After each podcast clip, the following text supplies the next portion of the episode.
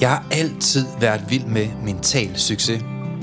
Jeg læste psykologi i 10 år, men jeg har aldrig haft forstand på sygdom eller diagnoser. Til gengæld er jeg ekspert i mental sundhed. Jeg ved, hvordan du bliver rask. Hvad kan vi lære af de mennesker, det altid lykkes for? Jamen lad os prøve at spørge dem.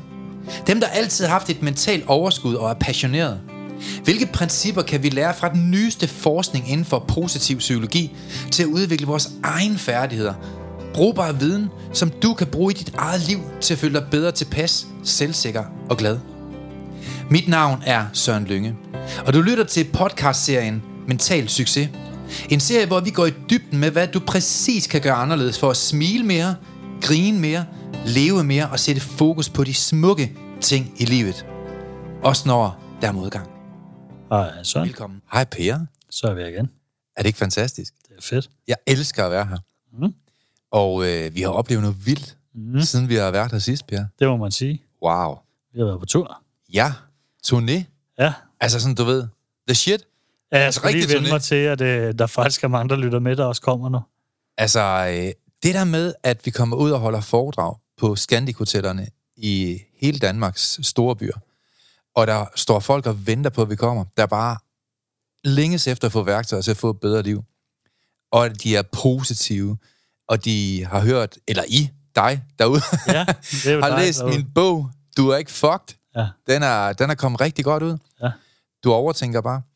Og jamen det her med, at de lytter til podcasten, de sidder derhjemme i familierne og sidder og snakker om de værktøjer, der bliver givet. Og jamen, altså, wow. Jeg er så beæret og glad. Ja, helt vildt. Det var, ja, man blev lidt overvældet, ikke? Altså, det sagde jeg også. Og du havde advaret lidt jo, at folk ville begynde at kende ens stemme. Ja. Og det skulle lige vende mig til, at vi har stået nogle steder jo, hvor folk lige pludselig kunne kende vores stemmer, når de stod bagved os.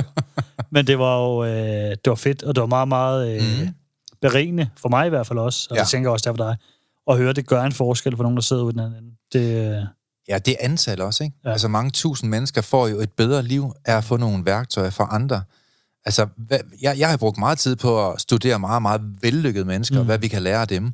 Og bare det, at det er lige værktøjer ud, som du også får en masse af i dag, som lytter, jamen det er med til at skabe en bedre verden. Ja. Det kan jeg godt lide. Og hvorfor gør vi det? Jamen altså, vi gør det, det er der mange, der har spurgt på mail, hvorfor gør I det her? Altså, hvorfor sidder I frivilligt uge efter uge med gæster i studiet, og I hjælper mig til at få et bedre liv? Jamen altså, vi gør det jo, fordi flere og flere mennesker, de har diagnoser, har det svært i Danmark. Ja. Vi har flere og flere mennesker, der får angst og stress og depression. Og et eller andet sted, så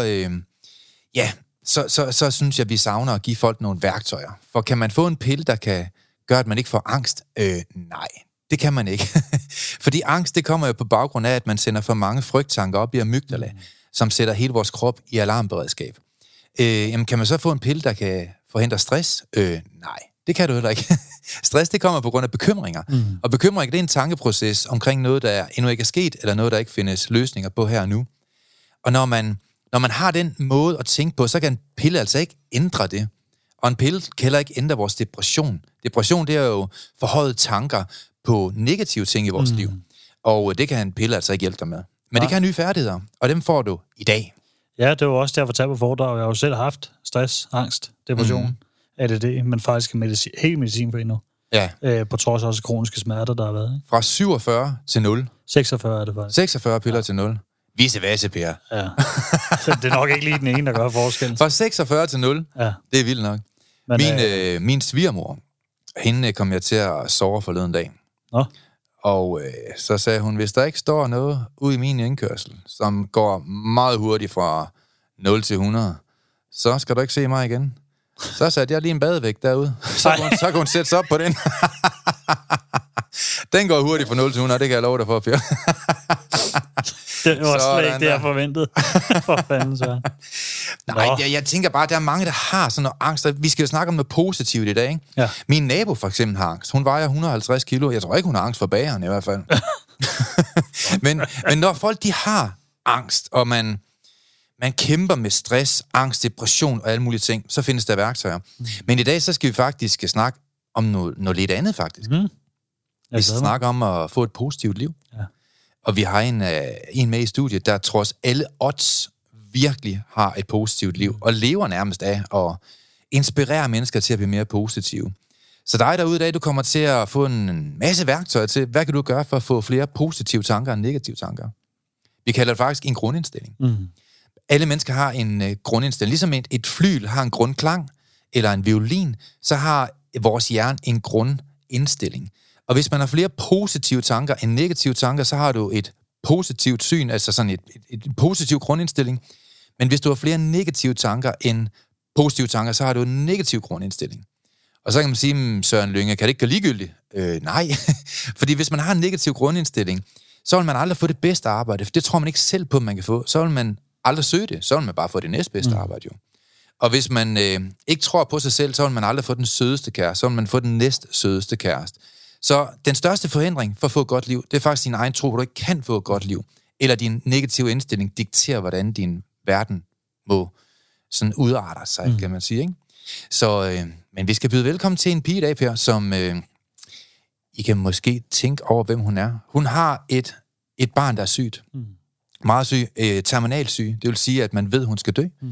Hun kommer aldrig til at blive voksen. Og på trods af det her odds at have et barn, der er meget, meget syg, så er hun faktisk en meget, meget positiv, smuk, dejlig, flot pige. Velkommen til Sandras verden. Tak. Hvor er du sød, Sandra. Tak. Smiler over hele femøren. Jamen, det gør jeg altid. Det er dejligt. Ja. Og vi skal lidt ind under huden på dig i dag. Mm. Hvorfor er du så positiv? Og kan man tillade sig at være positiv, når man har et sygt barn? Og hvordan bliver man så positiv? Og hvad kan du og jeg og Per gøre, for alle de her fantastiske lyttere kan få nogle små guldkorn med hjem, som kan berige deres hverdag? Mm. Vil du fortælle lidt om dig selv? Ja, jamen, jeg hedder Sandra og er 28 år gammel. Og for nylig fraskilt, og har 3 dejlige børn. Eller, jeg har faktisk 2 biologiske børn, og så min eksmands store søn. Ham har jeg taget ind som... Det var min egen, selvom han jo har en mor, der er fantastisk. Men han er jo også en del af mig. Jeg har været i hans liv i mange år. Mm.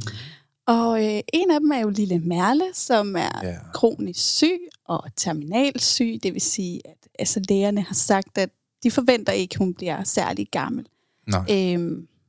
Når hun bliver syg, bliver hun meget syg, og det gør, at hendes indre organer på sigt ikke vil kunne klare det.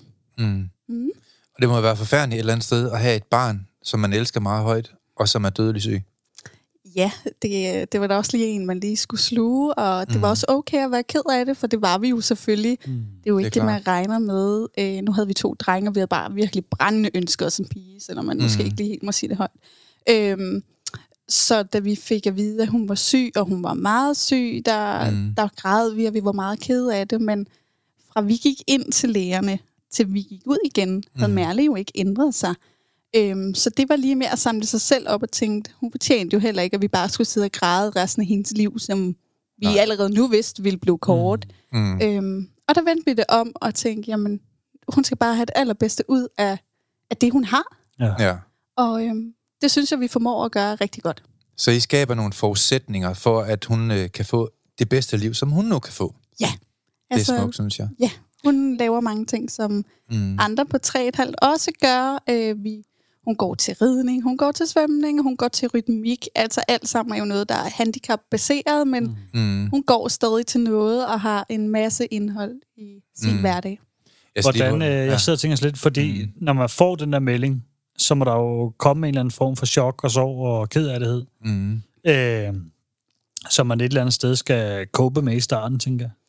Ja, nu er det lige om lidt et år siden, vi fik den melding om, at de forventede ikke, hun blev særlig gammel. Det kom meget uventet, for vi gik ind til det her møde i sådan en tro om, at vi skulle vide, at det gik godt, for det var det, vi følte, at det gik rigtig godt.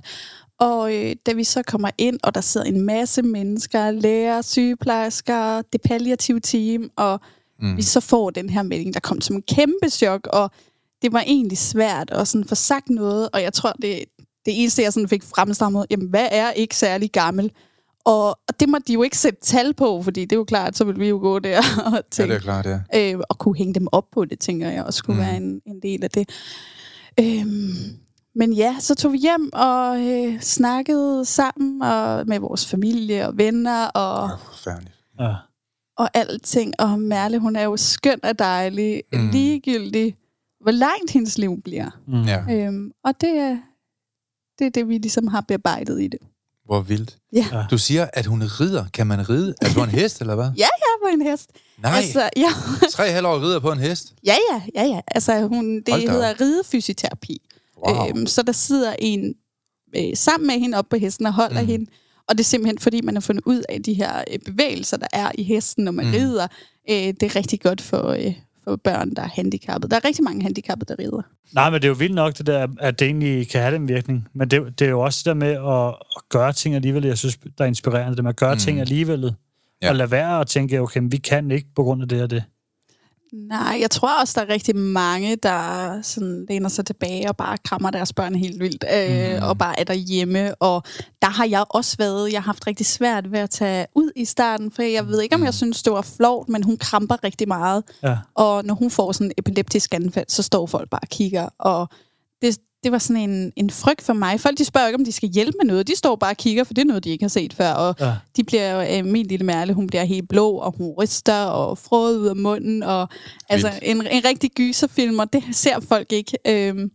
De ser bare, at det er noget anderledes. Så jeg er sådan meget rolig og fattet i situationen. Jeg ved, at jeg har medicin med, og jeg ved, hvad jeg skal gøre. Og så kigger folk bare. Og det skulle jeg ligesom overvinde, at... det er egentlig okay at kigge, for jeg vil også selv kigge, tror jeg. Ja. Det ved jeg ikke. Hvis der er en, der falder, så vender jeg mig også lige om og kigger. Ikke? Og det er jo sådan en helt naturlig reaktion, men kunne de ikke bare lige spørge, hey, er der noget, jeg kan gøre? I stedet for bare at stå og kigge på mig, som om jeg... Ja, det synes jeg... så det har jeg sådan skulle overvinde i at tage ud med hende. Og det gør jeg nu, fordi det er okay at kigge, og I må gerne kigge. Og tit så, hvis der står et barn og spørger, hvad der med hende, og hvorfor ser hun sådan ud... Og så svarer jeg, fordi det synes jeg synes også, det er vigtigt, at jeg ikke sådan, gør det til et tabu at være anderledes. Ja, det kan jeg godt forstå. Også mine store drenge, de har jo også fået en kæmpe ballast med i livet, at ikke alle er ens. Og min lille dreng, han kom og sagde den ene dag, fordi vi så ind i kørestol. Ej, der er en af Merles venner, se. Altså, det er jo bare sådan rigtig børnehøjde, ikke? Altså, det er jo sådan... Ej, og det har faktisk... Det har gjort noget godt for dem, at få det med, at det er okay at være sådan, når man er skøn og dejlig, selvom man er handicappet, og man savler lidt mere end andre, eller sådan... Men det er jo et fedt livssyn, du har der, synes jeg, Sandra. Og du har også fået mange venner på Instagram af samme årsag, har du ikke det? Jo, det har jeg. Hvor mange venner har du inde på Instagram? Jeg tror sådan 4-25.000. Ja, det er flot. Ja, i hvert fald derimellem. Og ja, det hele bunder sig jo nok i, at jeg for mange år siden, da jeg fik min lille dreng, der deltog jeg i et tv-program, og der kom jo en del. Men så efter jeg fik Merle, og medierne, de skrev meget om det her med, at jeg har fået et tykt barn, og så væltede det ind med nysgerrige mennesker. Og jeg kan godt forstå, at man er nysgerrig, fordi det havde jeg også været. Ja. Alt det, der ikke er leverpostejs familie, som man tit ser, og polerede billeder, og se min Louis Vuitton-taske og sådan noget, der... Det kan folk godt lide, og jeg er ikke bange for at sige noget forkert, og siger noget forkert, og jeg siger, eller hvad jeg nu kan finde på at sige, så har jeg ikke tænkt mig at slette det. Det er det, jeg lægger op. Det der først falder mig ind, og det kan folk rigtig godt lide, at det er bare mig. Det er mega fedt. Ja. Og jeg tror, at hele det der livssyn der, det tror jeg virkelig har gjort meget for dig, også for din lille datter. Altså hun får jo de bedste betingelser for at få et godt liv. Og jeg tror mange gange, når vi har et godt liv, så handler det om perspektiv. Hvordan vi sætter ting i perspektiv. Så derfor vil jeg godt læse en god historie op for jer, inden vi sådan skal spørge ind til dit liv. Er vi klar på en god historie, Per? Okay. Der var engang en meget rig mand, som en dag besluttede at sende sin tøn ud til et fattigt landsbysamfund i Afrika. Formålet var at vise sønnen, hvordan det ville sige at være fattig. Sønnen bragte noget tid i den lille landsby sammen med en meget, meget, meget fattig familie. Da han kom hjem igen, spurgte faderen sin søn, "Nå, hvordan gik turen så?" Sønnen svarede, "Det var fantastisk, far." Faren var sådan lidt forundret og spurgte, "Hvad har du lært på den tur, siden du synes, det var så fantastisk?" Til det svarer sønnen, "Jeg har lært, at vi har en swimmingpool, men de har store søer. Vi har udendørslys, mens de har hele stjernehimlen. Vores have er stor, men deres have, den når hele vejen til horisonten. Vi har tjenestefolk, der servicerer os, men de servicerer hinanden og hjælper hinanden. Vi bruger penge, men de bytter varer og ydelser. Vi køber vores egen mad, mens de dyrker deres egen fødevarer. Vi har mure omkring vores husfar for at beskytte os, men de har familie og venner, som beskytter hinanden. Vi ejer et lille stykke jord, men de bor på marker, der strækker sig så langt som øjet rækker. Vi beklager os over alt dette, men de er taknemmelige, far. Faderen var mundlam og vidste ikke, hvad han skulle sige, og så tog sønnen ord tilbage og sagde til sin far, far, tak fordi du virkelig fik mig til at indse, hvor fattige vi er. Mm. Er det ikke smukt? Wow. Mm. Så jeg tror, det handler meget om perspektiv. Jeg er selv lige kommet hjem fra Afrika, hvor at mange mennesker er mere end lykkelige, og de ejer ingenting. På der var sådan en lille... Jeg kunne se ud over bjerget, der hvor jeg var om aftenen, og jeg kunne se solen gå ned, og det var virkelig smukt. Så skal jeg fortælle jer en lille hyggelig ting. Så var der sådan, 15 huse på det bjerg, og en aften, de har bål hver aften, hvor de laver mad. De laver mad en gang om dagen, der om aftenen, der får de te og laver mad. Og så sidder jeg sammen med en af mine afrikanske venner, og så en dag, så var der var altid bål, altså man kunne se, der stod røg op af alle de her matrikler her, ikke? Hvor de bor i nogle små lerhytter og sådan noget, og det gjorde de rent faktisk. Så var der en aften, hvor der ikke var bål ved en af hytterne, og så siger han, så er de måske på ferie. Nej, de har bare haft en dårlig dag. De har ikke tjent penge i dag, så nu har de ingen mad. Okay. Men prøv at lægge mærke til, hvad der sker. Der går mindre end 10 minutter, så begynder de andre hus at gå over med mad. Så deler de. Ej. Og ved du hvad? Jeg lyver ikke. Wow. Der gik 8-10 minutter, så gik der 3 hus over, du ved, og så kunne man se, de gav nogen, og så kom der også ild i deres bål. Ej, hvor er det smukt, altså. Er det ikke fantastisk? Wow, jo. Og et eller andet sted, så har jeg lyst til at sige det, og jeg har ikke sagt det i en podcast før, fordi det siger rigtig meget om dig også. Det synes jeg, det gør, Sandra. Tak. Fordi dit perspektiv på verden, det kan vi alle lære noget af. Altså, vi alle kan lære noget af det her med, at på trods af odds, et barn, der er terminalsyg, hun skal dø. Det er spørgsmål om tid. Så vælger du alligevel at poste så mange positive ting, og skabe så mange vibrationer ud i verden, så at vi kan skabe en bedre verden sammen. Ja. Yeah. Så det skal du have ros for. Tak. Det kan vi godt lide her i Mental Succes-podcasten. Ja, det tænkte jeg. Må vi høre lidt om din dag? Bjørn sidder og græder. Nej, ikke nu. Det kan være, det kommer. Vi hører min dag. Ja, vi vil godt høre om, hvad der skaber en god dag. Vil du ikke, Per? Jo, hvad der skaber en god dag for dig? Jamen, jeg har jo valgt at gå hjem med lille Merle, fordi at, det føles ikke rigtigt for mig at sende hende i en specialinstitution. Så min hverdag er jo... fuldstændig efter Merles dag. Ja. Men en god dag er, når Merle har det godt selvfølgelig, og det har hun jo, når hun nogle gange går til ridning, og det gør hun om onsdagen. Så en helt typisk onsdag for os vil være, at hun kommer alt for tidligt op. Alt før 9 er umenneskeligt for hende, men vi har ret langt til ridning, så hun skal tidligt op. Så det handler jo om søndagmad den dag, men det er helt okay. Vi kører til ridning. Hun elsker ridning og hjem. Og... hyggeligt. Ja, jeg hjemmetræner Merle, så hendes dag handler jo også meget om træning, for selvom vi ved, at hun ikke bliver voksen, så synes jeg, at hun skal have de bedste vilkår her i livet. Så hun skal selvfølgelig træne sin nakke, ligesom havde det været en nyfødt baby. Så vi nakketræner, vi sansetræner med vandperler og hvad det nu kan være. Så altså, min dag er god, hvis min børns dag er god. Sådan helt kort sagt, og det lyder sådan rigtig forældreagtigt, ikke? Men det er virkelig sådan, jeg har det, fordi jeg vil gerne gøre det allerbedste for mine børn. Og det føler jeg også, jeg gør. For jeg tror på, at jeg gør det godt. Og jeg er en god mor. For det er jeg sgu.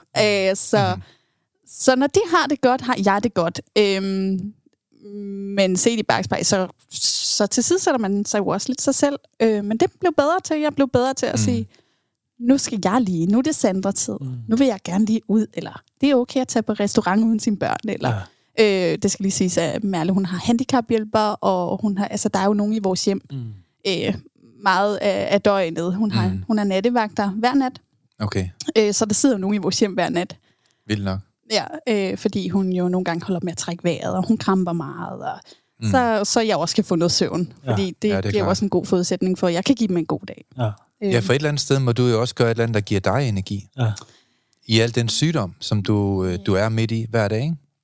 Jamen, du siger, du går ud og spiser og laver Sandra-tid. Det er jo et godt værktøj til at koble af, kan man sige, ikke? Ja, men det er egentlig ikke det, der giver mig energi. Altså, det, der giver mig energi, det er, at jeg kan sidde tilbage hver aften og tænke, Jeg har gjort alt det, jeg kunne, og jeg kunne ikke gøre det bedre. Så når jeg gør noget godt for Merle, og jeg ved, det jeg gør, det er det rigtige, og jeg sidder tilbage med følelsen af, og det er også den følelse, jeg gerne vil have den dag, hun ikke er her mere. Ja. Jeg vil gerne kunne se tilbage og tænke, jeg har gjort alt det, jeg kunne.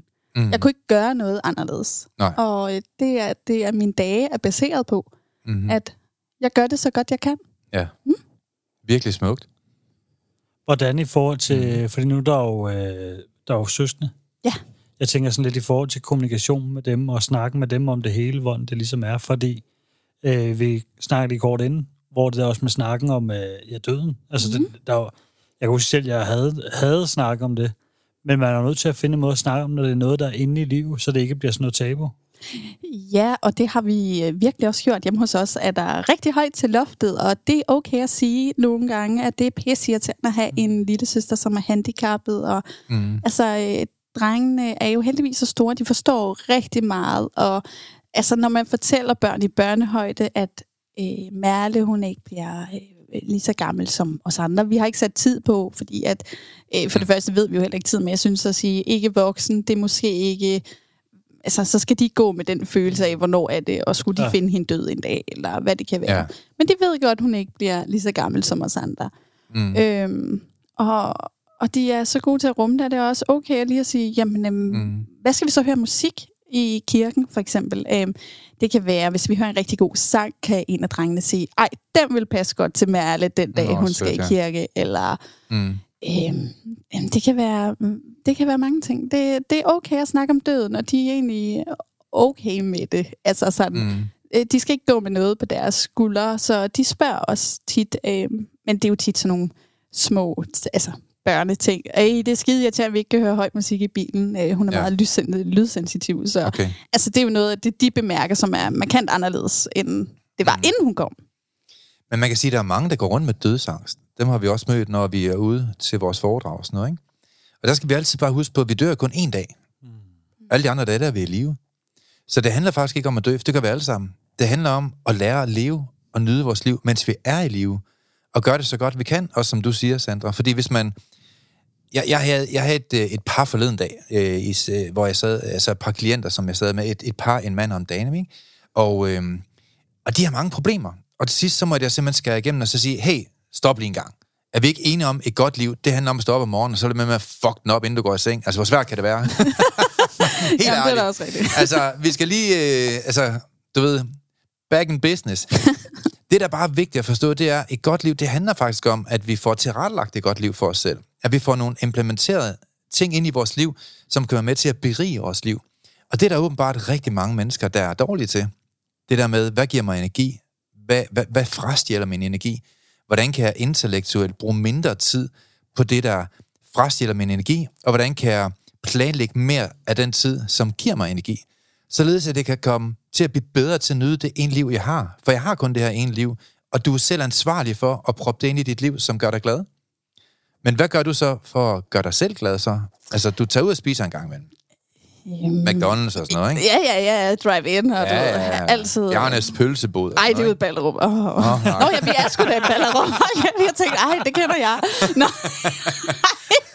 hvem har ikke været der? Ja. Det er en rigtig pølsevogn. Ja, det er en rigtig pølsefætter. Har lige reklame på Bjarnes pølse. Ej, det var meget sjovt. Jamen, jeg ved ikke, hvad jeg sådan... Jeg gør jo ikke sådan noget aktivt. Jeg tror bare, sådan hele mit mindset er bygget på, at jeg skal have det godt, mine børn skal have det godt, og selvfølgelig er jeg nødt til at have det godt, for mine børn kan have det godt. Jeg er nødt til at få noget energi, og den kommer sgu bare, det ved jeg ikke. Den er der bare. Jeg ved det ikke. Jeg tror bare, jeg står op om morgenen og tænker, i dag bliver... Ej, altså, ikke sagt, jeg ikke er en dårlig dag, men altså... Jeg ved ikke, jeg gør ikke sådan noget aktivt for mig selv. Sådan, jo, jeg tager nogle gange ud med en veninde, eller Herlev Byfest, eller sådan et eller andet. Wow. Sådan der. Men ellers ikke sådan... Jeg sidder og tænker på, fordi den her styrke kommer et eller andet sted fra jer. Ja. Så sidder jeg og tænker, hvis man går tilbage i dit liv, hvad der, om der har været situationer, der tit finder vi ud af, hvis folk har været igennem noget lort, så bliver de også stærkere på den anden side, når de står i lort. Og det er helt sikkert også det, jeg har gjort. Jeg har haft en meget anderledes barndom, end de fleste har. Nok det, de fleste vil kalde sådan, jeg kommer fra en dysfunktionel familie, hvor at min far, han var en narkohandler, og min mor arbejdede meget, og set meget som børn, meget små børn, ikke skal se meget fulde mennesker, meget påvirkede mennesker, og har altid været det her tilpasset barn, at hvis man var sammen med min fars venner, så vidste man, at så skulle man ikke sige noget forkert, og man var ligesom, man tilpasser de selskaber, man er i, men alligevel er positiv. Og det er ikke, fordi jeg ser tilbage på min barndom som noget mega negativt, for det har jo alligevel givet mig nogle redskaber til den, jeg er i dag. Det er jo ikke sådan for alle, desværre, men jeg tror bare, at det har lært mig rigtig meget. Jeg har klaret mig selv rigtig meget, og det er også det, jeg gør nu. Så klarer jeg mig selv, og det er okay, at jeg har haft sådan en barndom. Det er der jo mange andre end mig, der har haft, og det har jo gjort mig til den, jeg er, og jeg kan alligevel ikke sidde og græde snot over det, der er sket, fordi det kan vi ikke ændre på. Jeg kan jo ændre på den måde, jeg gerne vil leve resten af mit liv, og den barndom, jeg gerne vil give mine børn. Ja. Og det skulle ikke være den samme som, som din far, som solgte narko. Nej. Altså, det er jo sindssygt nok. Jeg tænkte nok, for som regel, så ligger der altid en eller anden baggrund. Hvad er det, man siger der? Make you og break you. Altså, så der er et eller andet, der tit ligger. Hvis man, når man får den her styrke, for den tager du med. Så når styrke med det der, som du også siger, det der med, at du har egentlig haft det positivt i det, men du er heller ikke gået offerrollen i det. Nej. Og jeg tænker også, du er ikke gået offerrollen, inden du får den melding, og inden der kommer det med din datter også. Så jeg tænker også, det er nok det samme, du egentlig tager med. Så, men det ligger også på ryggraden af dig. Det gør det helt hvor andre sikkert vil tænke, nu skal jeg til at lære det her, nu skal jeg til at cope med det her, hvis man ligesom ikke har stået med noget lignende. Så det lyder som om, at du ligesom har taget, den mentalitet med over i det her også. Og tænkte, okay, men vi skal have det bedste ud af det, og hun skal have det bedste liv, vi skal have det bedste liv, og det skal sønnerne også, ikke? Ja. Men det er da også i stor kontrast til mange andre danskere, som bare klynker over deres liv, i stedet for at lette røven og gøre noget ved det. Eller tinkerhuer, ikke? Ja. Alle forældre, der sidder nu og tænker, mit barn har ikke fået en tinkerhue, ikke? Ja, altså, der er sådan meget kontrastfyldt, ikke? Der må jeg, der bliver helt pinligt af det der.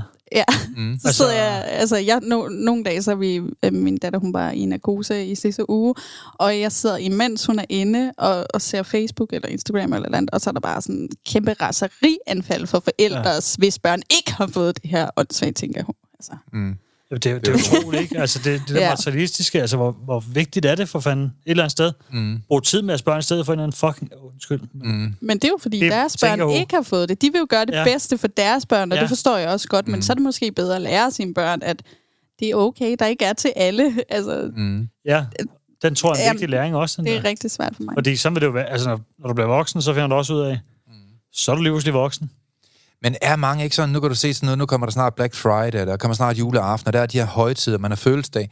Og så skal man ud og give sin mor, sin gamle, deprimerede mor, som er ved at slå sig selv ihjel, fordi hun har angst og hun er depressiv.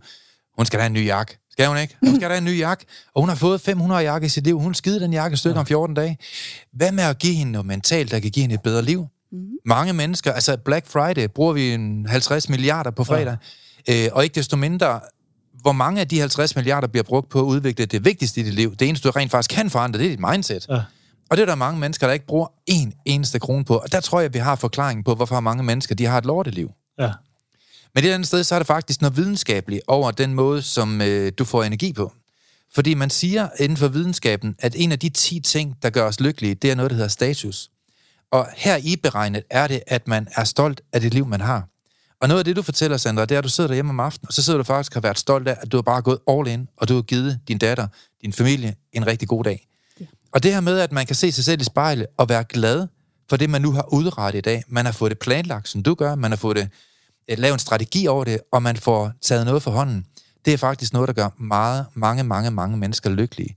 Så status er en af de ting, som gør os lykkelige som mennesker. Så der er mange andre ting. Taknemmelighed. Det er også noget, som du måske ubevidst på mange områder er. Det kan godt være, at du har brækket begge ben, men jeg kan se, at dine arme, de fejler ingenting. så et eller andet sted kan man sige, det her med at have et perspektiv, der hedder taknemmelighed, ligesom ham med drengen, der bliver sendt til Afrika af hans far, ned til de rigtig fattige. Jamen, han kom jo hjem og var dybt taknemmelig over, at han har fået lov til at se fattige mennesker, fordi han synes faktisk ikke, de var fattige. I hvert fald ikke indeni. Og jeg synes jo, det er en smuk historie, fordi at taknemmelighed, det ved vi, er med til at skabe livskvalitet i rigtig mange menneskers liv. Det er ikke som vi har det, men det er som vi tager det mange gange, ikke? Og i det princip, jeg har udviklet, altså den metode, jeg arbejder med til hverdag, der siger jeg til alle mine klienter, du må tænke, hvad du vil. Det handler ikke om, hvad du tænker. Det handler om, hvordan du tænker. Du må godt tænke over, at du ikke gider på arbejde, men du kan hurtigt komme til at tænke toksisk ved at tænke, at jeg gider heller ikke den arbejdsplads, men han er også en fucking idiot, og så tænker man meget, meget usundt, og på den måde kan man komme til at dræne sin energi og miste livskvalitet. Så du kan tænke, hvad du vil, men det handler ikke om, hvad du tænker, men om, hvordan du tænker. Og jeg tror, at hvis vi er bedre til at blive taknemmelige hver dag, og generelt sige højt, hvad vi er glade for hver dag, og finde på nogle nye ting hver dag, så vil vi ændre vores livskvalitet, og vi er lige så positive som Sandra, måske. Ja, fordi jeg tænker også, jeg sidder og tænker lidt, der må være hårdt herude. Det kender jeg jo selv, når man står alene med to børn, hvor man tænker, hold kæft, man. Det kunne jeg godt have gjort bedre, eller et eller andet. Mm-hmm. Altså, man er jo ikke fejlfri. Og det er der med, når du står i de perioder, der hvor du tænker, fuck, det er hårdt, så gør du noget. Altså, det er jo rent i hovedet, du vender det, og forventer til, jeg gør, hvad jeg kan. Ja, der er selvfølgelig hårde perioder, og jeg synes, at når Merle har været indlagt, eller det er rigtig hårdt at være forældre, fordi når man har mere end et barn, så er man jo ikke bare indlagt. Der er nogle børn, der bliver sat til side og ligesom står i standby, og deres uvidshed, altså, de aner jo heller ikke, hvad der sker. Og det synes jeg er rigtig svært at rumme, at føle, at man kan jo ikke være to steder. Heldigvis har min eksmand og jeg verdens bedste forhold, så selvom vores drenge har øvrige forældre, og vi kun har Merle sammen, så er han der altid, og vores skilsmisse har nok også skilt sig meget ud fra resten af befolkningen. Vi er verdens bedste venner, og altså er der sammen for børnene ligegyldigt hvad, og det har gjort rigtig meget. Men når jeg synes det hele, det bare er noget rigtig lort, for det gør jeg jo selvfølgelig. Klart, ja. Så prøver jeg ligesom at stoppe op og tænke, jamen, hvad er det gode i alt det her? Ikke? Fordi som der er nogen, der engang har sagt, der er ikke noget, der er så skidt, at det ikke er godt for noget andet. Og det har jeg faktisk tit følt, jamen, det kan godt være, det er rigtig skidt nu, men på den anden side, vi står meget stærkere sammen, og vi har jo, min eksmand og jeg har jo lært at kende hinanden på en helt særlig måde, end man ville lære folk at kende på Tinder, eller hvad man lige kommer ud af. Ikke? Altså, så på den måde, så stopper jeg op, og jeg er rigtig god til at snakke om det. Det er også primært det, jeg har brugt min Instagram til. Det er til at fortælle om de her rigtig svære ting, men også de rigtig gode ting. Fordi det er jo ikke kun lutter lavkage at have et barn som Merle. Så har jeg ligesom delt det her, og så når jeg har delt det her, så føler jeg, jamen, så er det ude af mit system. Det er min dagbog, og det var jo sådan, det hele startede, at jeg kunne dele en masse ting, og jeg kunne også dele det, der var svært, og det var faktisk rigtig rart for mig at komme ud med. Og så det ude, og så nu starter vi på en frisk, og jeg prøver altid at være positiv i det. Ja, men det kan godt være, hun er så syg, hun ikke har været vågen i 14 dage, men når hun vågner, så går det. Altså, ja. Men det er også tilgangen, ikke, Per? Jo, og det er nemlig det, jeg sidder og bunder lidt, fordi det er jo det der med, det er ikke, hvor man har, det er, hvor man tager det, som du tit siger, ikke? Jo. Og tilgang til at sige, okay, ved du hvad, det skal nok gå alligevel. Men også anerkendelsen af, at man har de her følelser. Og man ikke prøver at flygte frem. For det, jeg havde en snak med en også, hvor jeg siger, prøv, problemet hvorfor du går i vrede med det samme, når du bliver ked af det. Det er, fordi du ikke kan lide at være ked af det. Du vil ikke være ked af det. Ja. Så skynder du dig over og kanaliserer det over i vrede i stedet for. Hvis du nu bare lød dig være ked af det, få tårerne ud, få afkald for det, så vil du ikke være ked af det lige så længe. Og det virker også som, at du har ligesom få det ud på den måde af frustration, men også få det formidlet ud på, ja, netop igennem Instagram også, ikke? Formidlet det ud, så det kommer ud, giver mening for andre, og giver mening for dig selv også, ligesom giver afkald på det, hvis man kan sige sådan, og så anerkende det af dig. Ja, helt sikkert. Det er fedt. Det er mega fedt. Der er sådan et udtryk på engelsk, der er svært ved at oversættes til dansk, hvor man siger, happiness is the ultimate social outcome. Så man kan sige, at det at være glad, det må være noget af det mest smukke, vi kan opnå her i livet, og stå op og være glade hver dag. Og der tror jeg bare, der er to typer mennesker.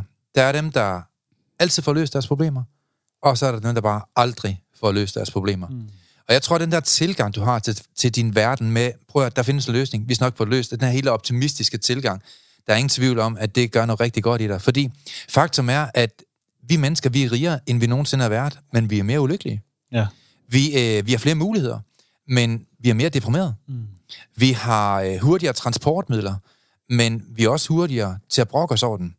Vi har flere selvmord end mord i verden. Og det er jo et eller andet sted sindssygt, for vi har mere teknologi og bedre teknologi, end vi nogensinde har haft, men vi er ikke blevet mere tilfredse af det. Så det er mange gange, så er det vores tilgang til ting, der er afgørende for, om hvorvidt vi får et godt eller et dårligt liv. Og der tror jeg, hele den der optimistiske tilgang, du har, den er rigtig god. Fordi hvis man har en masse issues, og man fokuserer på alt det, der er skidt, og alt det, man ikke bryder sig om, og alt det, man er imod, og man italesætter alt det negative, og alt det, man ikke kan lide ved andre mennesker, og så kan man ikke forstå, hvorfor man ikke er lykkelig. Altså, et eller andet sted, så kommer lykke jo på baggrund af den måde, vi anskuer verden på, den tilgang, vi har til verden, med at få løst vores problemer. Jeg snakker også om sidste gang, kan du huske det, Per, det her med bevidsthedsniveauer. Det her med, at vi mennesker, vi udvikler os i forhold til den bevidsthed, vi har til rådighed. Og hvis man ikke får styr på sit shit, undskyld udtrykket, men hvis man ikke får styr på sit grundlæggende fundament, som er diætbalance, som er søvn, som er økonomi, som er hus, uddannelse, arbejde, relationer. Hvis du ikke har styr på det, så kommer du aldrig op og bliver god til at arbejde med dig selv, altså din personlige udvikling. Og kan du ikke finde ud af at arbejde med dig selv, så kan du heller ikke arbejde med andre mennesker. Hvis man er meget kritisk over for sig selv, så er det også meget kritisk over for andre. Hvis du er meget lidt tolerant over for dig selv, så er det også meget lidt tolerant over for andre mennesker. Hvis du er svært ved at kommunikere med dig selv, du skal være sammen med dig selv hver dag. Altså, man går i seng sammen med sig selv. Ellers er det bare mega lækkert, ikke? Who's your daddy? Nej, altså, du ved... Man går jo i bad med sig selv hver dag, man går jo på arbejde med sig selv hver dag. Man skal alligevel være sådan forholdsvis meget sammen med dig selv, har jeg tænkt over, Sandra. Og derfor er det enormt vigtigt, at man kan finde ud af at get along med sig selv, fordi hvis man ikke kan det, og man ikke kan sådan kommunikere godt med sig selv, jamen så kommer du heller ikke til at kommunikere godt med andre. Og hvis man skal op i de her bevidsthedsniveauer og have styr på sig selv, man skal have styr på sit fundament, man skal have styr på at get along med andre mennesker, jamen så kan man komme helt op i toppen af den her trekant, og så kan man begynde at nyde sit liv. Og det er der bare mange mennesker, der ikke gør. Fordi når man ikke har styr på de her forskellige grundlæggende bevidsthedsniveauer, så vil selve livet dræne vores energi. Men når man kommer op i toppen af kransekagen, så vil selve livet give energi. Men du kommer først op i toppen af kransekagen, når der er styr på alle dine problemer. Når der er styr på dit mindset, din tilgang til ting, din måde at anskue ting, din måde at se på ting. Og der tror jeg bare, der er rigtig mange mennesker, der måske skulle arbejde lidt mere med sig selv. Det tror jeg også. Jeg sidder og tænker noget, og det er... at vi jo tidligere snakket også i podcasten om det med problemer og vilkår. Og en, vi også tager meget op, og en, jeg selv har været rigtig glad for. Ja. Og man kan sige, det virker som, at du får styr på de ting, du kan få styr på. Problemer. Og de ting, der er vilkår, dem accepterer du, som de er. Og det er jo også, altså det er jo en af de vigtigste læringer også, det at man kan, okay, men det vilkår, den er nødt til at acceptere, som det er. Det er vilkår, at Merle er handicappet, og det er vilkåren er syg. Ja. Men accepten af det, som man kan være i det. Fordi kan du løse mange af de problemer, der er i dit liv, og løse de der basisting, styr på bolig, styr på dig selv, og styr på de ting, der er omkring dig, så kan man være i rigtig meget lort, hvis man siger sådan. Altså, det kan være pissehårdt, det man er i, men er der styr på grundfundamentet i ens liv, så kan man også lettere være i det, tænker jeg. Helt sikkert. Ja.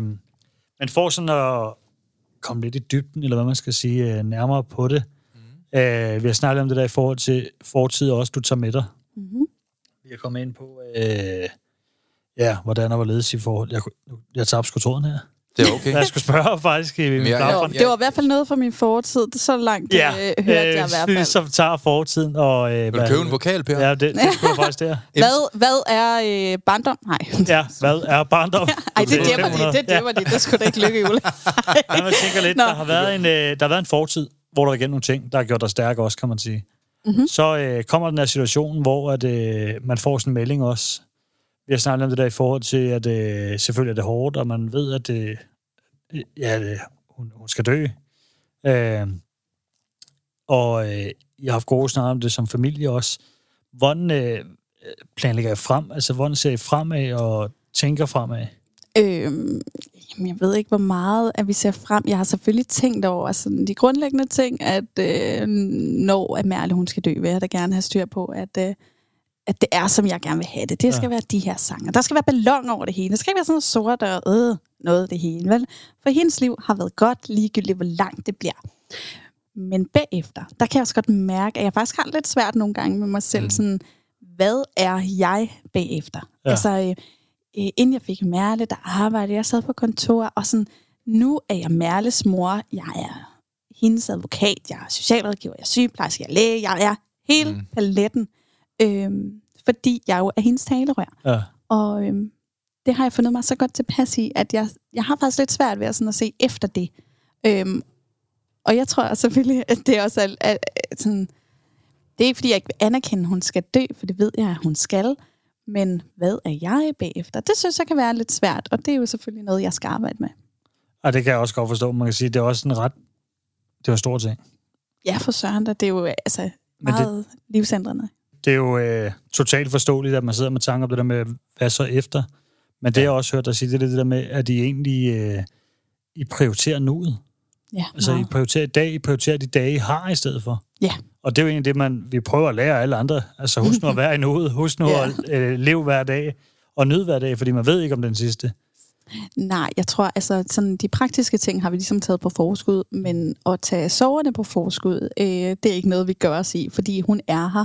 Vi skal jo ikke sørge over, hun er her. Altså, det er jo... Så vi er jo også i nuet hver dag, fordi det er sådan, det skal være. Ja. Og det er ret smukt, og det er vigtigt. Altså, det der, I sidder derude, når I sidder og lytter derude nu, så lyt lige rigtig meget til det der. Og det mener jeg. Jamen altså, man skaber jo selv sit gode liv et eller andet sted, ikke? Duften af bagt brød, hvem kan ikke lide det? Hvem kan ikke lide et rent hjem? Hvem kan ikke lide børn, der leger og klarer sig godt og er glade? Men for at få de her ting, skal man ofre noget. Og jeg tror bare, mange mennesker, de er ikke villige til at ofre for at få. Altså, man skal betale prisen. Nu snakker vi med Lovestick og Lucas Graham her, ikke? Hvor at hver morgen, der kæmper de jo for at gøre et eller andet udenom følelserne. Altså, hvor de ikke blander følelser. Følelser er slet ikke involveret i det her. Hvor de vinterbader. De går ud og træner fitness. De spiser super sundt. De løber en tur. Jamen, det er simpelthen for at få en masse energi i kroppen, og for at overvinde en masse sygdom. Fordi der er så mange gode ting i at vinterbade. Men når de gør de her ting, så er det måske kun en tradition, der tager, lad os sige, en halv time eller en time. Vinterbader de en halv time? Nej, de træner jo også. Det er hardcore, drengene. De løber en tur, og de gør nogle ritualer hver morgen, hvis man kan sige det sådan. Og så kan de jo så høste de endorfiner, det dopamin, det efterfølgende giver resten af dagen. Så I anbefaler man vinterbader? Det gør Per i hvert fald. Det gør Per i hvert fald. Hvad giver det dig? Altså, jeg har sådan en opuslig spag. Det er bare det værd at tænde det. Og så har jeg sgu koldt vand i. Jamen, det er ikke engang løgn. Ej, det kommer ikke til at ske. Jeg vil sige sådan her. Og det siger jeg egentlig også i morges, for den spørger mig i går. Og man synes, det var rart. Og nej, det synes jeg egentlig ikke, da jeg vågner klokken 6 i morges, og skal rejse mig op for seng og gå ud og gøre det. Men jeg ved, hvad det giver mig. Rent mentalt, jeg ved, hvad det giver mig energi. Man kan sige, det giver mig ro. Det giver mig ro i nervesystemet også. Man kan sige, jeg har jo kroniske smerter, de forsvinder jo ikke bare. Det der er, jeg kan holde mine nervesmerter nede. Hvis jeg er bader i koldvand hver dag, så kan jeg holde nervesmerterne nede faktisk. Men jeg kan også holde ro i systemet. Og det, der er vigtigt for mig, det er at sammensætte nogle rutiner og en dag, hvor jeg egentlig respekterer, at jeg har kroniske smerter. Men jeg kan holde dem nede ved egentlig at gøre ting, der gavner mig selv. Ved at gå ture, ved at meditere, ved at bade i koldt vand. Ved at få trænet, ved at få lavet udstrækninger, ved at få gjort nogle ting, der egentlig gavner kroppen, kan jeg holde de ting nede, der ikke er gode for mig. Ikke? For det kræver selvfølgelig energi, og det kræver overskud, og leve med smerte, som man kan sige sådan. Det synes jeg er sejt. Jeg synes, det er sejt, I gør alt det der. Altså, jeg tror bare, det, der giver mig flest endorfiner, det er sådan kageslæg. Altså, det giver mig rigtig meget. Det kan jeg bare mærke, når jeg står med sådan en pakke romkugler og bare kører den ned. Eller... Ja, den er også god. Men altså, der er vi jo så forskellige. Ja, og det er jo det. Fordi det er forskelligt fra person til person, hvor der virker. Ej, jeg træner også nogle gange. Ja, du træner vindersport, gør det. Ja, jeg træner vindersport. Jeg er medlem. Det er, jeg tror, det er ligesom Søren, der han sagde, at han skulle ud og vinterbade. Der var det også i jacuzzien i varmt vand i stedet for. Ej, det var sgu ned til 37. Den plejer at være 39. Og det synes jeg er flot, for jeg har også sådan en, og det er altså ikke for sarte sjæle, når den er 37 i frostvær. En gang imellem, så gør jeg faktisk noget ulovligt, vil I høre? Spiser fredagslik om lørdagen. Nej, okay. Nogle gange, så kører jeg lige forbi Fitness World, der ikke, eller Fitness. Så tjekker jeg ind, så laver lige julespind indkørslen, så kører jeg igen. Sådan der, mand. Så har jeg været aktiv nok den dag. Man har lavet en undersøgelse i England, hvor man simpelthen har adspurgt 8.000 børn om, hvor mange gange de griner om dagen. Og det har man simpelthen også lavet videoer omkring. Man har overvåget dem, og der kommer man til den konklusion, at børn i England, de griner cirka 150 gange om dagen. Efterfølgende så lavede de også en test på voksne mennesker. Sandra, vil du prøve at gætte, hvor mange gange vi voksne i gennemsnit griner på en dag? Altså, jeg griner rigtig meget. Mm. Altså, men jeg ved selvfølgelig ikke, hvad andre gør. Altså, jeg er sådan meget isoleret. Jeg ser ikke så tit andre mennesker. Og når jeg gør, så er det læger og sådan noget. De er ikke så lattermilde. Men jeg tror da, at en voksen griner 89 gange på en dag. 4. Nej, er det rigtigt? Nej, og det er jo lidt til at grine af, når det så er sagt. Men jeg lægger godt mærke til det, fordi jeg har hørt den også. Og jeg tænker godt over gange, det. Altså, ja. Er det der, er det derovre, eller hvad? Eller nej, det? Altså, men, ja, det var så derovre selve undersøgelsen, der blev lavet, og selve forskningen i det her. Men altså, de grine, sammenligner sig med os i Danmark også.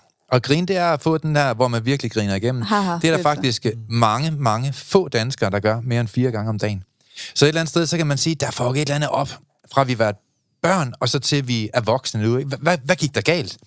Og der tænker jeg nogle gange, børn er nemmere til at tilgive. Man får en eller anden på skallen, bum, man tilgiver, så man videre bagefter. Børn er nemmere til ikke sådan, de ser ikke frem og bekymrer sig. De har ikke den her præstationsangst. Der er en masse ting, de skal opnå for at vise sig over for andre. De er ikke afhængige af likes på Facebook. De er mere umiddelbare og nyder deres liv. De er mere nærværende, sagt med andre ord. Og jeg tror mange gange i kampen for at få et bedre liv, så skal man måske prøve at skabe et overblik over, hvad er det præcis, der gør, at jeg bliver glad hver dag? Hvad beriger mit liv?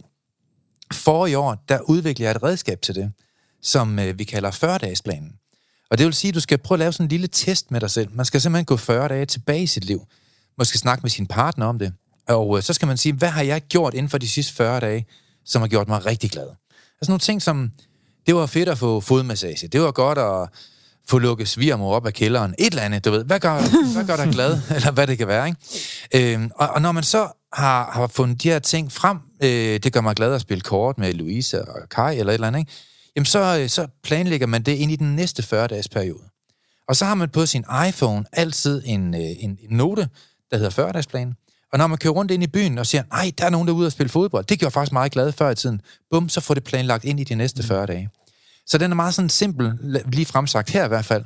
Men planen er, at man rent faktisk er mere bevidst om, hvad er det for nogle ting, der virkelig giver mig energi i hverdagen, og hvordan kan jeg planlægge dem endnu mere ind i mit liv? Fordi vi mennesker, vi er glemsomme, vi får det ikke gjort, vi udsætter.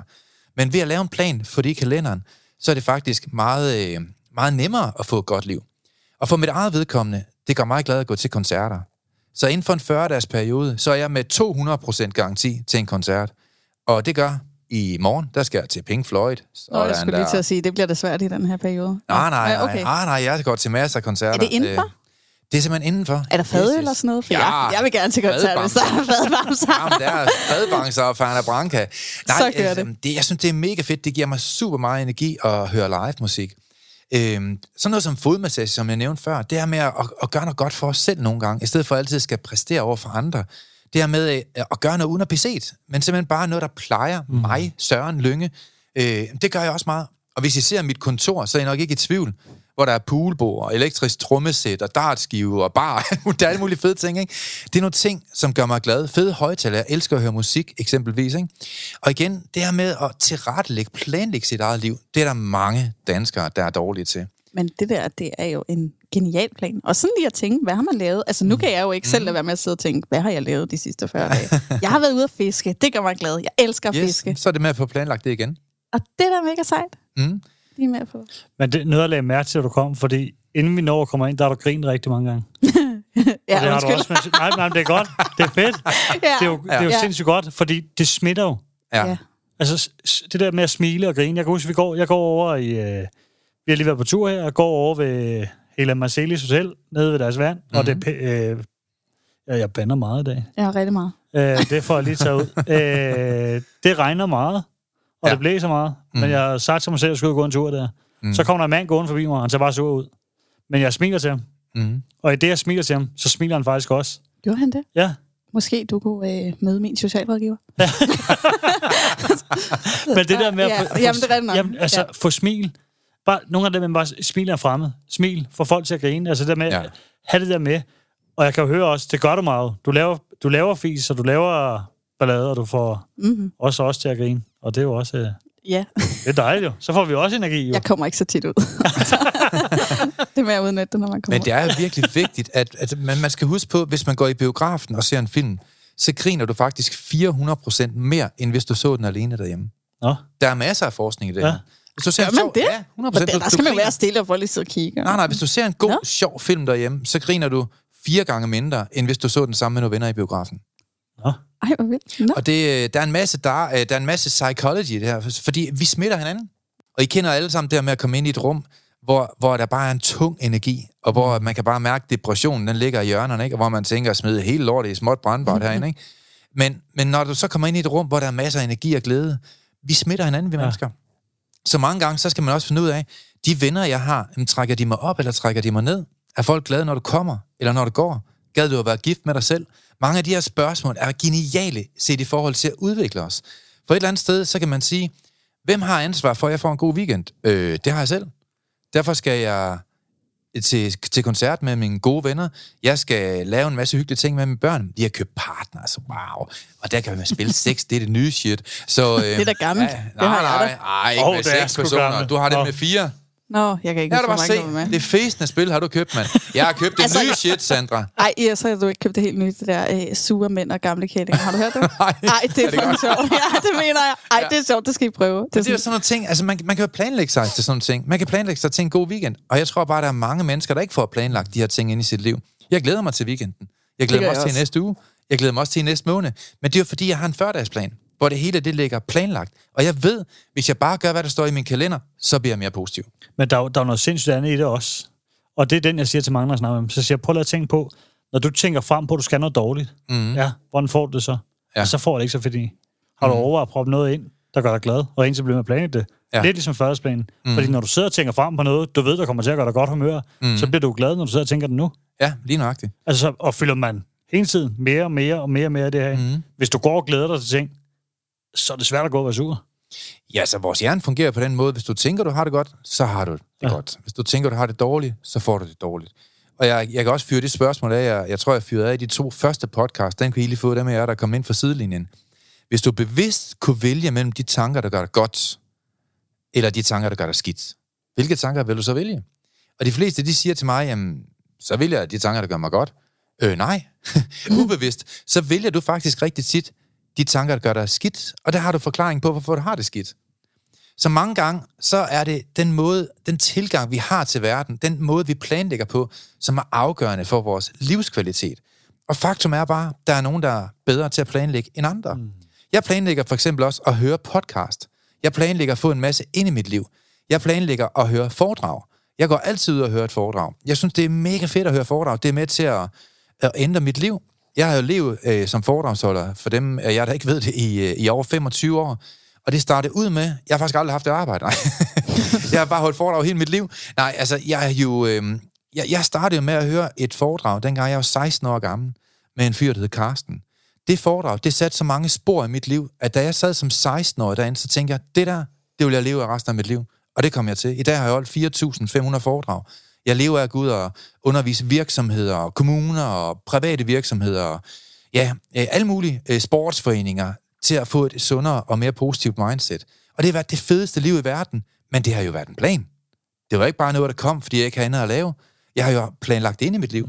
Og den dag i dag går jeg ud og bliver inspireret af andre, lige så vel som når folk de kommer ind på vores hjemmeside og melder sig til vores foredrag rundt omkring i Danmark, jamen, så er vi med til at berige menneskers liv. Så hvorfor ikke få planer ind i ens liv? Fordi det er i hvert fald en af de ting, der gør mennesker meget lykkelige, hvis det er en god plan. Ja. Er det sandt, Per? Ja, det ved jeg jo selv, det er. Ja, altså man kan jo se, når folk de kommer til vores foredrag, så er de faktisk gladere, når de har været der, ikke? Fordi man kan mærke, at de får nogle værktøjer med hjem, der kan være med til at give dem et bedre liv. Og der tror jeg, at vi mennesker, vi skal være bedre til at inspirere hinanden til at få et godt liv. Og man skal være bedre til ligesom at rose hinanden og gøre noget godt. Og dem af jer, der lytter, hvis I lægger mærke til det, vi har ikke en i studiet herinde, som ikke får ros. Nej. Jeg synes, vi roser hinanden for lidt i den her verden. Og derfor synes jeg, det er enormt vigtigt, at man kan simpelthen man kan så nogle frø i andre menneskers liv, og derigennem se dem blomstre op og blive en bedre version af sig selv. Man kan det der meget mere, man tror. Mm. Igen, da vi er over på hotellet der sidder der en og øver klaver. Og jeg går sådan forbi ham, man kan se, at han skynder sig at stoppe, når jeg går forbi. Mm. Og jeg laver sådan lidt pis med ham, så siger jeg, sidder du og øver? Ja, det gjorde han. Ja. Så jeg giver dig et nummer, der Og da jeg siger det til ham, så smiler han over hele 500. Men det også gør for mig, det lyder herregodt. Han var faktisk sindssygt god, ham. Så sidder han og begynder at spille der, og lyder herregodt. Men det der med det at tage 2 minutter ud, og ikke er så travlt, lige husk at stoppe op og mærke, det synes jeg, det gav mig et smil også, og det gav mig et smil, der går derfra. Mm. Men jeg tror også, hvordan man går ud i verden, og hvordan man ligesom agerer over for andre, er super, super vigtigt. Og der kan jeg også høre, at du virker sådan ret åben, du virker smilende, du virker imødekommende. Er det noget, du sådan tænker over det, eller bare natur, eller er det... Hvad... Altså, det er ikke noget, jeg tænker over. Jeg tror bare, det er sådan, jeg er. Jeg er meget åben, og sådan generelt meget sagsalig. Mm. Meget ekstrovert menneske. Jeg elsker at snakke med andre. Jeg elsker at komme ud i store forsamlinger, og jeg elsker bare at pladre derudad. Det er mega fedt. Ja. Men vi er alle sammen gået igennem modstand. Ja. Ikke kun dig, Sandra. Altså, vi alle sammen har nogle ting i vores liv. Man får ikke den forfremmelse, man gerne vil. En ven svigter. Man mister nogle penge. Man køber et eller andet lort, der ikke virker. Du ved, altså, vi alle sammen kommer jo... Vi er udsat for nogle ting. Og der mener jeg bare, at vi alle sammen har muligheden for at vælge her. Mm. Altså, vi kan vælge at fastholde os selv i smerten, eller vi kan vælge at handle på den. Og som jeg sagde før, der er to typer mennesker. Der er dem, der får styr på deres problemer, og så er der dem, der ikke får styr på deres problemer. Mm. Og dem, der får styr på deres problemer, jamen det er jo som oftest folk, der spørger om hjælp. De ringer jo eksempelvis til mig, eller til en anden, og så kommer de ind og får hjælp. De får simpelthen nogle værktøjer, der kan være med til definitivt at ændre deres liv.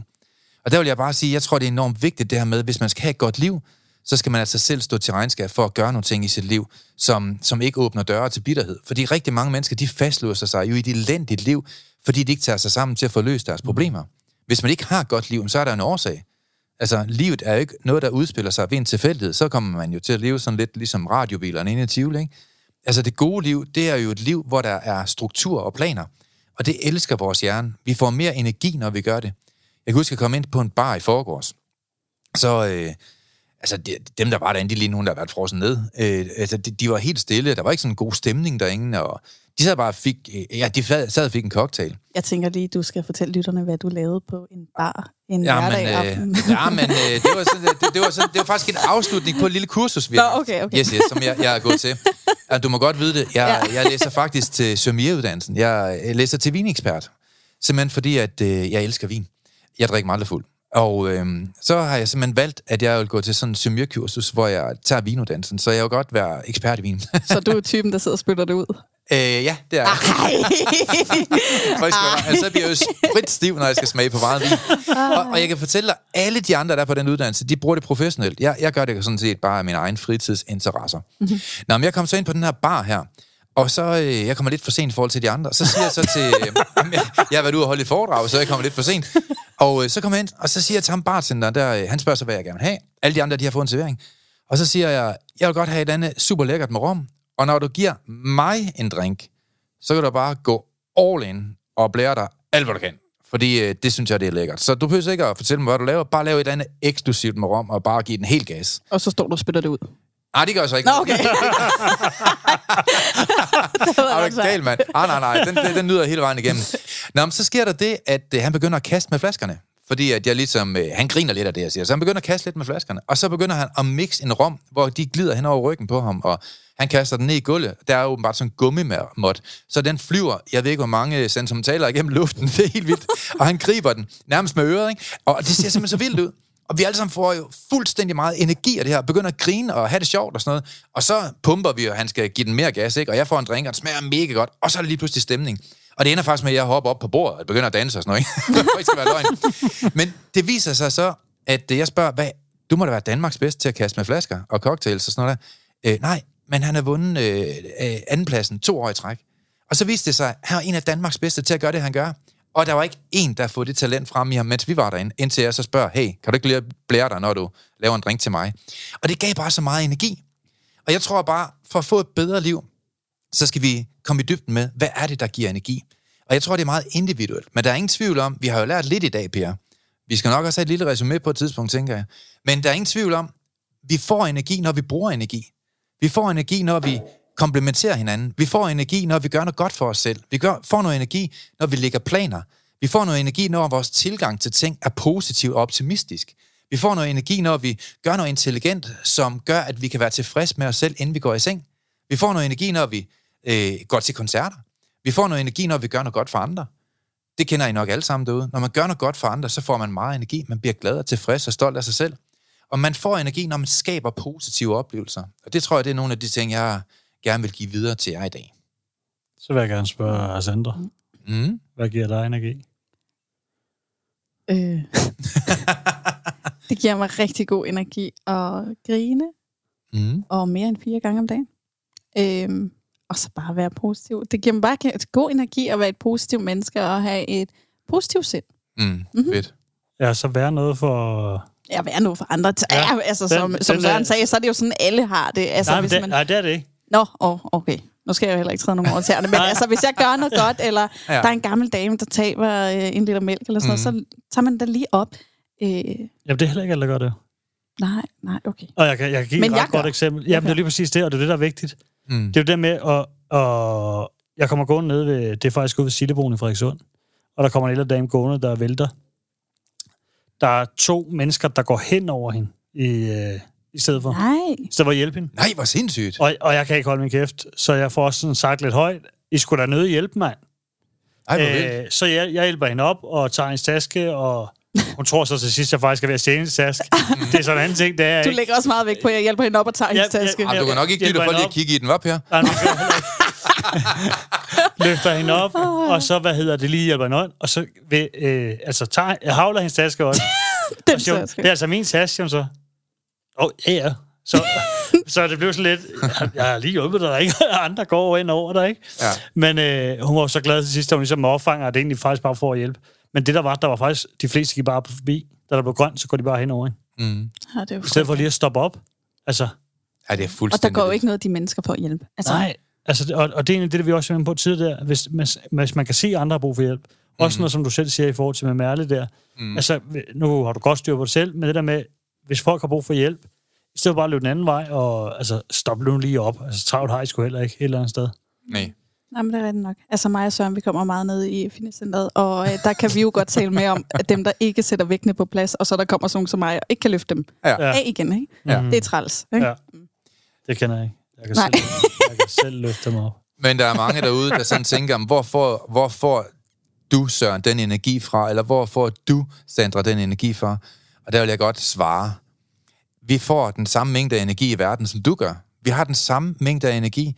Du skal bare tænke over, hvordan du forvalter din energi. Mange mennesker, de bruger absurd meget mere energi, end de tror på bitterhed, på irritation, på vrede. Og du skal bare huske, på hvert et minut, du bruger på det her lort, der har du bare mindre til overs til rent faktisk at gøre de gode ting i livet. Få planer og få arbejde med dig selv. Men vi skal til at slutte af, Per, jeg tror... Det skal vi i hvert fald. Jamen lige for at resumere kort op, så er det jo, hvad kan man sige, en accept, eller det, først og fremmest er det en barndom, der har været præget af forskellige ting, men som også har gjort dig stærkt og givet dig noget accept i forhold til, hvor du er i livet og generelt, hvordan du er. Det er en accept af, det er et vilkår i forhold til Merle, men også det der med, at du skal stadig have det bedste ud af livet, og du skal stadig være glad, og hun skal have det bedste ud af livet. Og så der med åbenhed og ærlighed om det, og dele ud af det også, at det egentlig giver noget afkald også, og giver afkald på følelserne også. Og bevidst, hvordan du bruger energien også, at det faktisk giver dig energi også, at være noget for hende, at du har gjort det godt igennem dagen, og du ved, du har gjort alt, hvad du kunne. Og sådan noget, det er allersmukkeste der med at leve hver dag. Altså husk hver dag, at man ved ikke, hvor meget man har. Og så spørger jeg jo altid til sidst et godt råd til lytterne derude. Altså, det er jo ligesom før. Vær bare positiv, og jeg tror, at det, som Søren også sagde, at hvis man får styr på sin grundting, jeg kan ikke huske, hvad det er. Grundindstilling. Ja. Grundindstilling, ja. Ja, det var det, jeg mente. Så tror jeg bare, det kan hjælpe super meget, og man er jo selv herre over, altså, hvordan er det ordsprog? Man er sin egen lykkes med. Ja. Og... det tror jeg er mit allerbedste råd. Jeg siger tak. Skal du have lov at give det i dag, så? Skal vi prøve? Ja, kortet. Jamen altså, jeg vil... i forhold til fremtid, så har jeg jo... Jeg selv, undskyld, jeg siger det, jeg er virkelig god til at lægge fremtid. Altså, jeg går vildt meget op i det. Og der har jeg noget til jer lyttere. Vi har simpelthen lavet et stort skridt, Per. Meget stort skridt. Vi har lejet Cirkusbygningen. Ja. Fordi vi har valgt, at vi gerne vil være med til at gøre flere danskere lykkelige. Og vi vil gerne gøre det mere trendy at arbejde med sig selv og gøre det sejt og cool. Så derfor har vi valgt at lave det vildeste arrangement i Cirkusbygningen, hvor vi vil samle 1000 mennesker. I Cirkusbygningen. Nå, det er på bakken, ikke? Nej. Er jeg helt væk? Det ligger lige ved siden af Bjarnes pølsebod. Nej, den ligger inde midt i København. Det er den mest ikonisk smukke bygning lige midt i København. Den har sådan en kæmpe kuppel op ovenpå, og den er mega flot. Der ville vi samle 1000 mennesker til det vildeste arrangement. Der ville vi samle 1000 mennesker til det vildeste arrangement, hvor vi ville undervise i, hvordan man får mere mental succes. Så mit gode råd i dag, det er at gå ind på TIGU, køb din billet, og så vil vi give dig en gratis bog, og den kommer til at ligge på dit sæde. Og så er det en bog, hvor vi vil demonstrere, at alle kan arbejde med sig selv.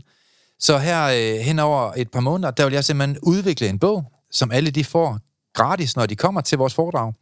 Og så vil vi bevise i den bog, at man kan arbejde med sig selv. Man skal simpelthen tage en kuglepen og begynde at skrive, og vende den rigtigt selvfølgelig. Og så skal man begynde at arbejde med sig selv, hænge det op på køleskabet. Og så vil jeg bevise, at alle mennesker kan få et mere positivt liv. Så mit gode råd er, gå på TIGU og køb en lille billet til Cirkusbygningen, og være med til at gøre Danmark et smukkere sted. Med os andre. Tak for i dag. Tak for i dag. Tak for i dag. Vi er glade for, at du har lyttet med på podcastserien Mental Succes. Hvis ugens emne har givet dig værdi, så er du meget velkommen til at dele det på sociale medier.